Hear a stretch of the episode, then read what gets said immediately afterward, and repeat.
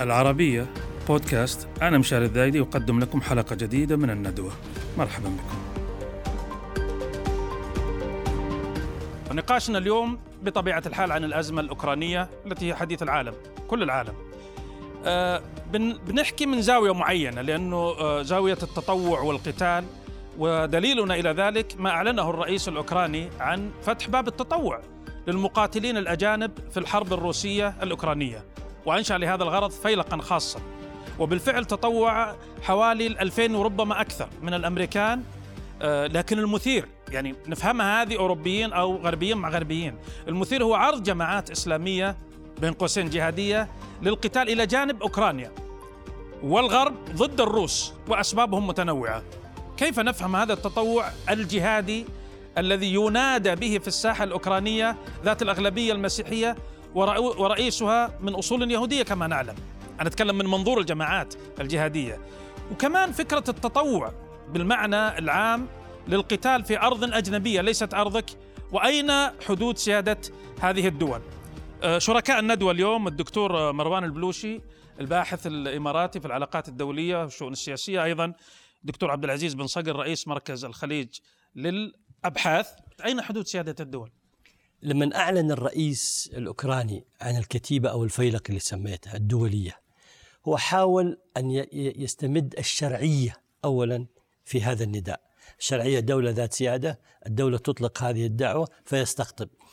هنالك عدة أنواع من الاستقطابات وعدة فئات ومجموعات حبت أن تنتمي إلى هذا النداء.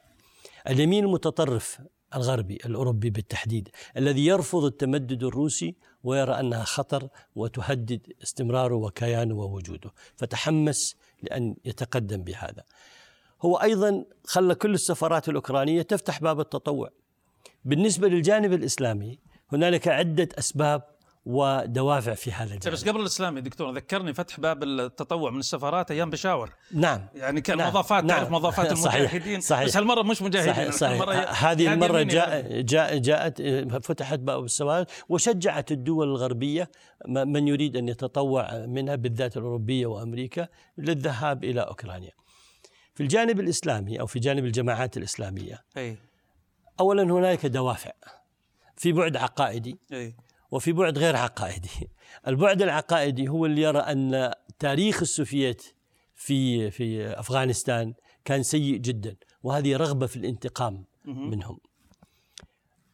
الفئة الثانية ترى أنها تريد أن تحسن علاقتها مع الغرب، فتتقرب إلى الغرب ب أنها جاهزة أن تقاتل. الإسلاميين يريدون تحسين علاقتهم مع الغرب. فئة منهم. فئة منهم. فئة منهم. الغرب الصليبي المحتل. نعم. نعم. يريد أن يحسن علاقته معه ويوجد علاقة، لأنه هو شعر بأنه الاستعداء الغربي له أثر عليه بشكل كبير، والنمطية التي كانت تطرح. أيوة. فهو يرى أنه ذهاب القتال مع الأوكران آه يعني قضية مهمة، وأنه هو يعدل من هذه الصورة النمطية اللي انبنت عنه.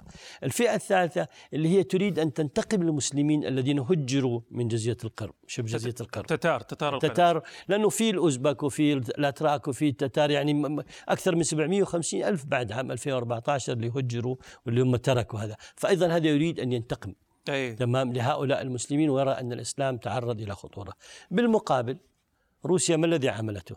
حركت الشيشان. اليوم مفتي الشيشان يقول أن الجهاد مع القتال مع الجيش الروسي في أوكرانيا هو جهاد. بس ممكن يقول لك أحد يا دكتور أنه أوكي صحيح أن هذا استخدم مجموعة مسلمة، ما أبغى أقول إسلامية، اللي هم الشيشان جماعة قديروف. لا لا. بس في النهاية قدير، أنا مش ببرر بس بحكي لا. أنه قديروف بالنهاية مواطن ينتمي إلى الدولة الروسية، صحيح إنه عنده حكم ذاتي بس في النهاية ينتمي. لكن لكن اللي اللي بيجون أو أعلن عن مجيئهم هو لم يكتفي بهذا. أنا بس قصدي هذه حجة بعضهم دولة جايين من سوريا. صحيح. لكن هنالك جماعات جماعات يعني ذاهبين إلى روسيا من سوريا، لأن هنالك جماعات موالية للنظام. هذه عدم عدم استخدامها يعني, يعني هذا اللي أنا أقصده، أن هنالك فئتين من الجماعات الإسلامية تقاتل. فئة تقاتل بجانب الجيش الأوكراني في مواجهة الروس الأسباب اللي ذكرناها العقائدي، وفي فئة على فكرة ترى أن الطرفين طغاة وهم لا يجب أن يقاتلوا مع أي طرف. بس دولة إحنا مو بحديثنا اليوم، هذا ليس حديثنا اللي حيروح يرفع السلاح.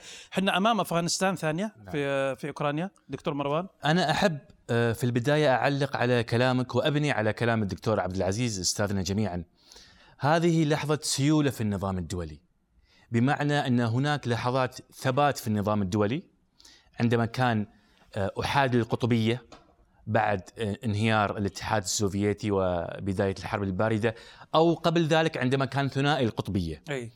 الآن أحادية القطبية التي بدأت بالتفكك قبل سنوات الآن بدأت بالتفكك بشكل كبير. نحن الآن نذهب في مرحلة لا نعرف ملامحها بالكامل، ولكن هذه المراحل، مراحل السيولة، مراحل التحولات، المراحل التي لا نعرف مآلاتها، هناك عدة قوى تبرز برأسها فيها لكي تحصد بعض الثمار والنتائج. ومثل ما قال الدكتور عبد العزيز، المثير للسخرية التاريخية والجيوسياسية أن الإسلام الجهادي بين قوسين أو السياسي يريد أن ينتفع من هذا الصراع التاريخي بين كتلتين غربيتين، وموزع على الطرفين، وموزع هذا على مع إسلاميين وهذا مع إسلاميين، وموزع على الطرفين. طيب الآن مثل ما أنت قلت في سؤالك يعني آه وكان سؤال مهم، آه هل هذا عودة إلى أوضاع أخرى احنا شاهدناها سابقا؟ أنا جوابي بصراحة أنا لا أعرف الآن إذا كان هو هذا هو فعلا عودة لأوضاع سابقة، ولكن أنا أقدر أقول بعض الملاحظات على السريع ومن الممكن أن نبني عليها دكتور عبد العزيز خلال الحوار. أول شيء الوضع الآن خطير مثل ما قلت في لحظة سيولة. م. اثنين، الدولة الوطنية في لحظات السيولة تزداد عنفا وتزداد قوة، ولكن اللاعبين اللي هم خارج الدولة الوطنية العابرين للقارات والحدود الوطنية أيضا يزدادون استغلالا للثغرات الموجودة في النظام الدولي. بنهي كلامي الآن، ويمكن الدكتور عبد العزيز يبني على هذه النقطة، أي تحولات تحصل في أوراسيا اللي هي المنطقة الكبيرة الممتدة من أوروبا الشرقية إلى إلى حدود روسيا المائية على اليابان، أي تحولات جيوسياسية تحصل في هذا الحزام الكبير في الغالب وللأسف تنزل زلزاليا إلى منطقتنا في الشرق الأوسط. فأنا جوابي لك أنا لا أعرف، أنا لا لا لا يوجد لدي كرة سحرية، ولكن هناك تداعيات. وش طبيعة التداعيات؟ تداعيات تأثير الأحداث، الزلزال اللي سماه الدكتور مروان، الزلزال الأوراسي هذا، يعني إحنا بعد ما أخذنا فترة وجدنا أتكلم وش وش تداعياتها. سوري الدكتور عبد العزيز على موضوعنا هذا اللي هو، نعم. هل هل نحن أمام انبعاث جديد لتجنيد نعم. جهادي؟ دائما استخدمت الجماعات الإسلامية أي انتصارات تحقق أو أي نشاط تستطيع أن تنفيها تستفيد منه للتجنيد، وتعتبر أنه تأخذ أي انتصار يحقق أو أي عمل يقام أو أي مساهمة بهذا الشكل تستخدمه في حالة التجنيد. احنا الحمد لله ارتحنا فترة متميزة، نعم. وبالذات يعني بعد ما صار الحمد لله السيطرة و آخر تجنيد صار آخر في سوريا، نعم، أيام يعني أيام الربيع العربي، بعد صحيح. الربيع بعدها صحيح. عشنا فعلا نعم. ما يشبه العقد من الزمن، صحيح، من واحنا منشغلين بالتنمية ومنشغلين بال صحيح. فهو السؤال أنه هل هذا هل ما يحدث اليوم سوف يشجع أطراف في دول عربية أخرى خلاف ما ذكرنا اليوم؟ موجودين من باكستان، موجودين من أفغانستان، من تركيا، من سوريا، من ليبيا، بعض الأطراف يعني كلها جاهزة لأن تذهب إلى أوكرانيا. السؤال أيضا هل هنالك دوافع أخرى لهم، بمعنى كانت القاعدة وداعش لديها موارد مالية تدعم هذا التحرك، من الذي سوف يقدم هذه الموارد المالية الآن؟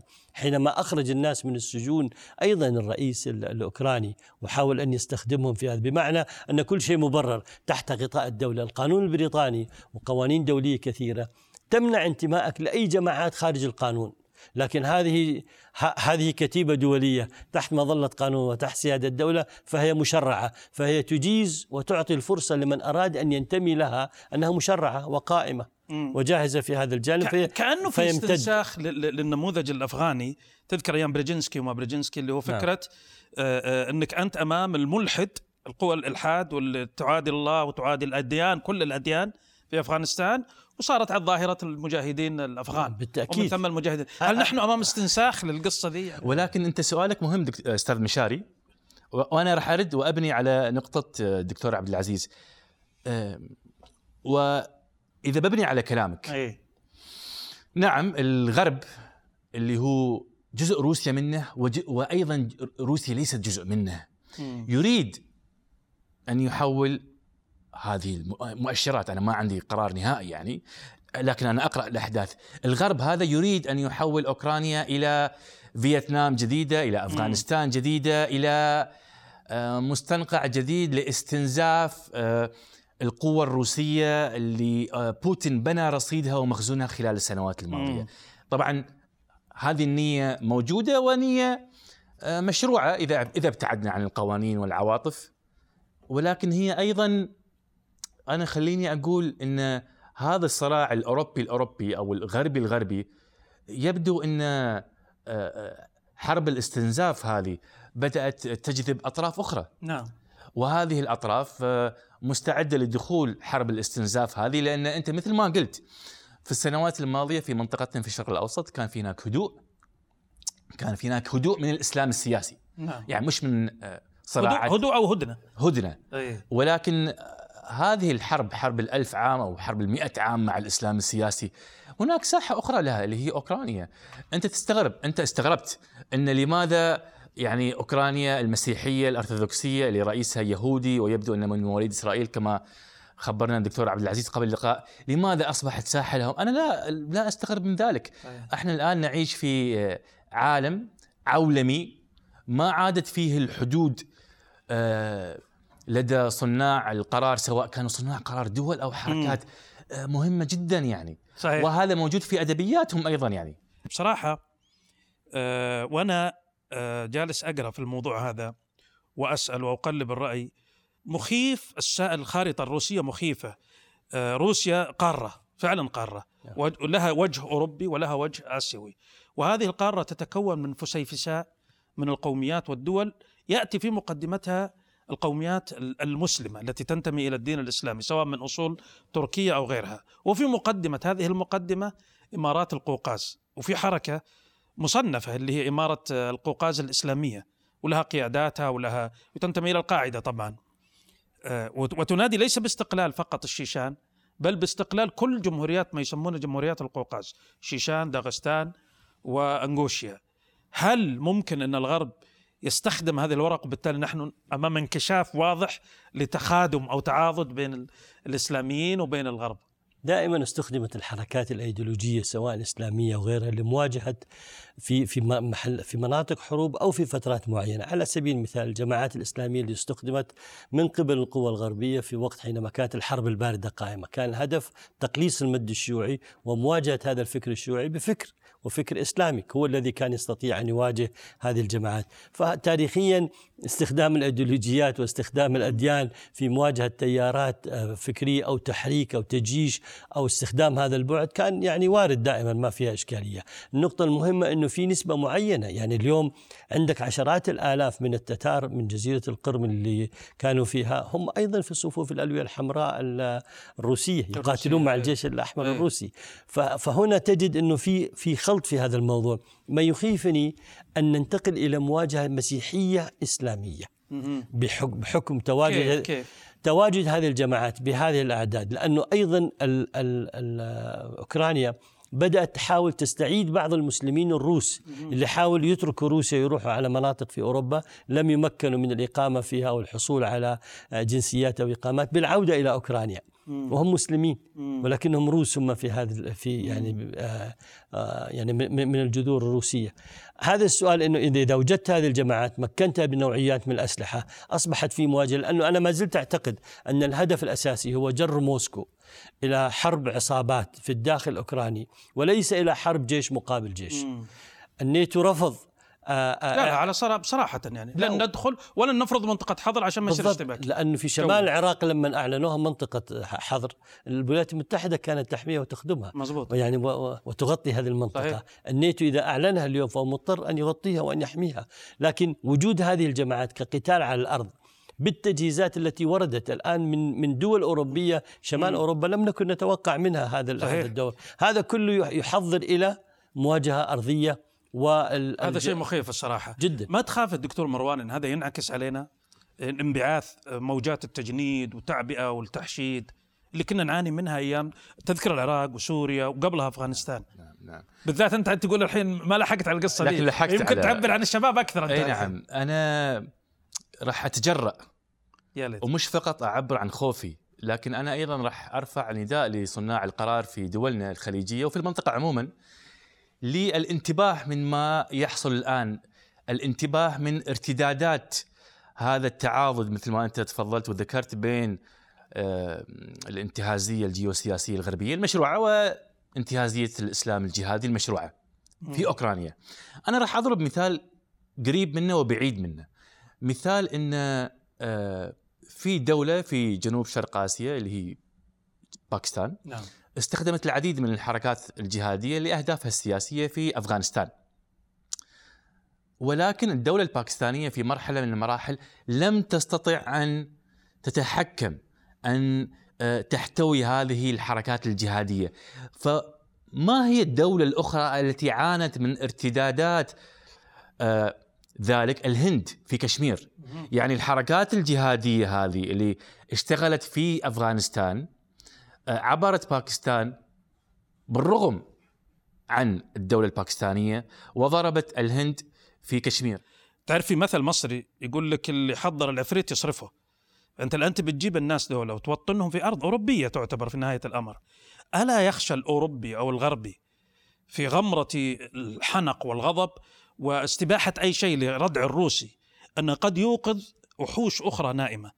بالنهاية أوروبا ليست خالصة للمكون المسيحي رغم الخلافات بين المكونات المسيحية نفسها أصلا، ولا دينيين طبعا هذا شيء آخر، قصدي بروتستانت كاثوليك أرثوذكس ولا دينيين هذا موضوع ثاني. أنا أتكلم عن المكونات المسلمة بالذات في منطقة البلقان وإلى آخره. ألا يخشى أن يحط تماس كهربائي يوصل هذا بهذا وبالتالي يصيرون في في موضوع يصبحون في موضوع ثاني؟ يعني صحيح، ولكن على فكرة دائما كان الأوروبيين يقولوا أن الاتحاد الأوروبي هو مؤسسة مسيحية.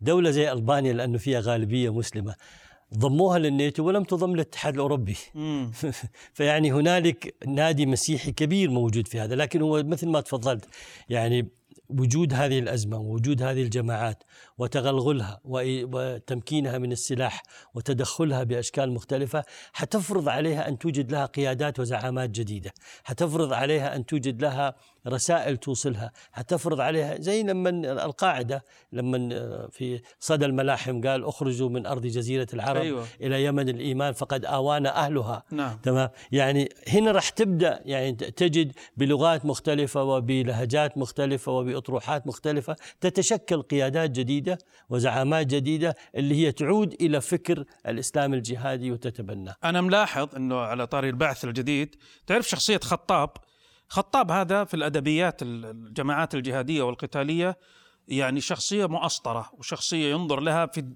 في دواخل هذه البروباغندا يعني الجماعات أنه شخصية مثالية سوبرمان، يعني اللي هو كان قائد المجموعات اللي موجودة في الشيشان قتل على يد القوات الروسية. طبعا هو شاب من أصول سعودية.